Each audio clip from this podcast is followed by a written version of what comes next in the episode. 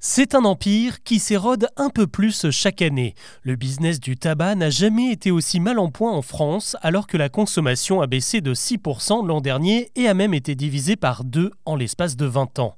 Une victoire pour les politiques de santé publique qui multiplient les messages sur les dangers de la cigarette. C'est aussi la preuve que l'augmentation des prix a son effet. De 7 euros le paquet en 2017, on frôle aujourd'hui les 11 euros.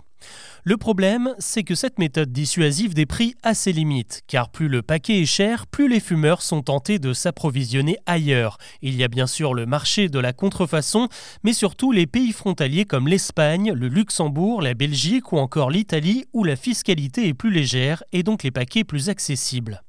Ces dernières années, les douanes ont sévi sur les quantités que l'on peut ramener de l'étranger et les Français sont désormais limités à une seule cartouche, soit 200 cigarettes, même si évidemment il est impossible de contrôler tout le monde. Sauf que ces achats à l'étranger sont largement encouragés par l'industrie du tabac.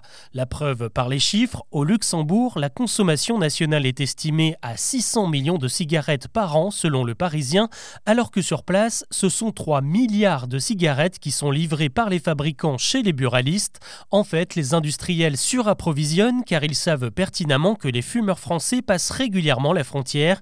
Ils les encouragent donc en leur fournissant assez de stock. Cette méthode, les fabricants font tout pour la préserver, quitte à ralentir les votes des lois européennes.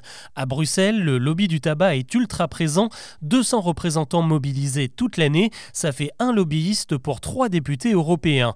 Et l'une de leurs dernières batailles, c'est d'empêcher l'application d'une mesure réclamée par l'Organisation mondiale de la santé, l'OMS veut justement interdire le surapprovisionnement et calquer les livraisons de tabac sur la consommation réelle de chaque pays. En gros, au Luxembourg, s'il y a 600 millions de cigarettes fumées chaque année, il n'y en aura pas beaucoup plus en stock. Cette nouvelle loi a été ratifiée par la France et une quinzaine d'États membres, mais toujours pas appliquée à cause de la pression des lobbies. Chez nous, certains tentent de passer à la vitesse supérieure, comme les députés de centre droit Horizon.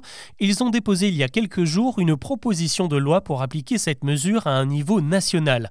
En soi, ça ne servirait pas à grand-chose car personne ne vient acheter ces cigarettes en France. Le but, c'est plutôt d'encourager les autres pays à faire de même et de contourner par la même occasion l'influence des lobbies du tabac.